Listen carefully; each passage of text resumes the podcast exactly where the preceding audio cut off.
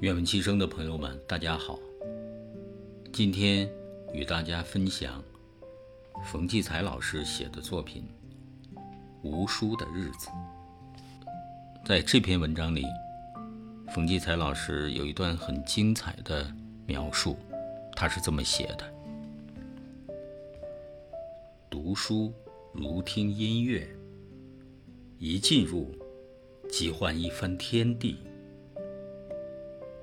时入蛮荒远古，时入异国异俗，时入霞光夕照，时入人间百味。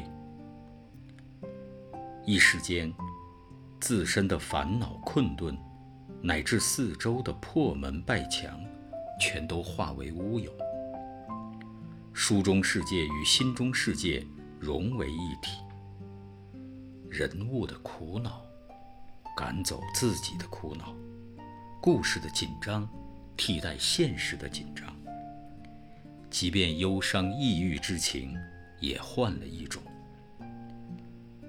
艺术把一切都审美化，丑也是一种美，在艺术中审丑也是审美，也是享受。冯骥才老师还写道：“但是。”我从未把书当作伴我消度时光的闲友，而把它们认定是充实和加深我的真正伙伴。你读书，尤其是那些名著，就是和人类历史上最杰出的先贤智者相交。这些先贤智者著书，或是为了寻求别人理解。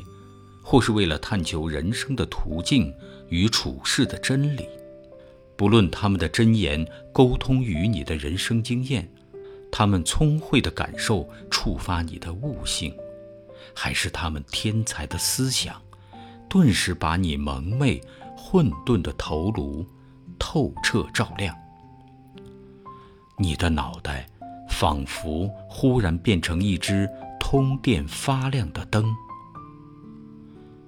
他们不是你最宝贵的精神朋友吗？好，今天的读书分享就到这里，谢谢大家。